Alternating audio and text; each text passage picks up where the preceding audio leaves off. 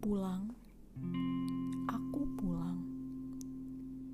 Kata dan kabar paling ditunggu oleh semua orang, bahkan oleh orang di sekitarnya. Pulang menjadi penyemangat bagi orang yang mendengarnya, bagi mereka yang sudah menunggu. Pulang sejauh apa pun kamu melangkah, sejauh apa pun kamu mengejar cita, asa, dan harapan, ada manusia-manusia yang menunggumu untuk pulang. Menunggu kabar, menunggu cerita, dan pengalaman yang telah dilalui. Yang tak peduli seberapa hebatnya kamu mendapatkan harta. Mereka hanya butuh dirimu